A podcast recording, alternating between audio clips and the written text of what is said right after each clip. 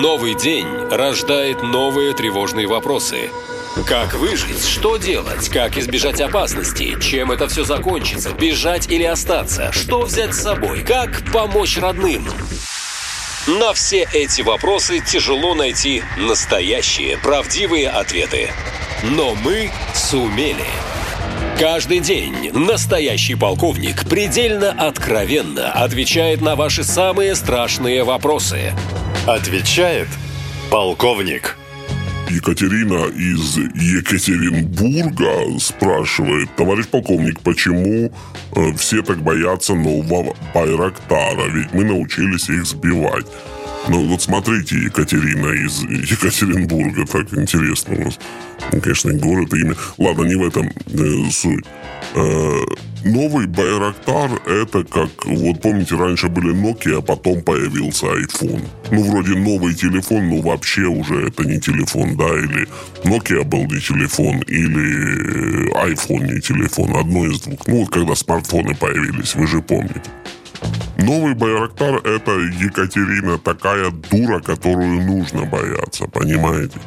Потому что вот смотри, ну просто, чтобы вам все было сразу ясно. У нее э, взлетный вес полторы тонны. Это в три раза больше, чем у предыдущего Байрактара. Нести может 300 килограмм взрывчатки. 300! Это тоже в три раза больше, чем у предыдущей модели Байрактара. Понимаете? И два еще неприятных момента. Эта дура может находиться в воздухе 24 часа.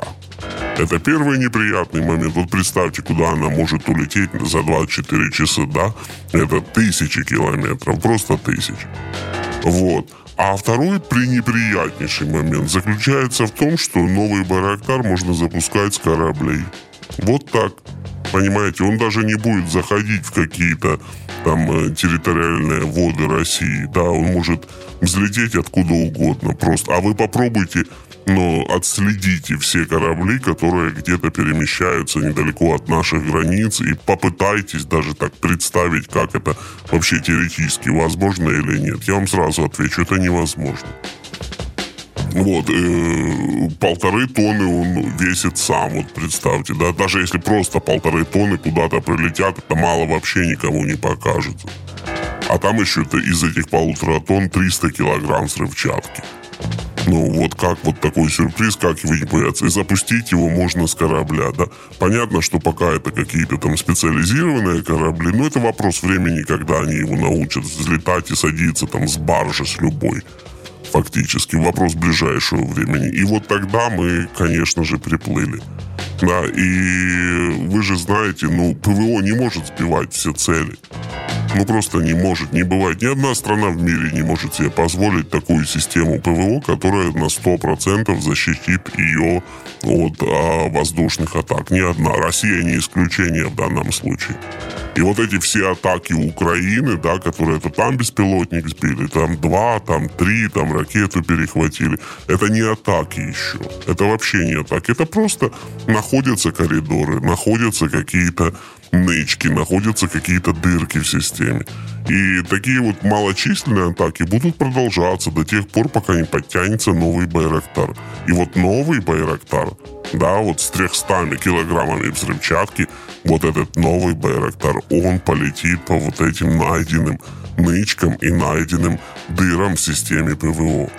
Поэтому его нужно бояться, нужно думать, как против него работать, и нужно быть готовым к тому, что они все прилетят к нам в Россию и выполнят свою задачу, как бы это плохо для России не звучало. Вот так. Есть вопросы? Задайте их тому, кто знает ответы. Форма для обращений на сайте нашалента.ком, а также в телеграм-боте канала «Наша лента». Спрашивайте, он ответит.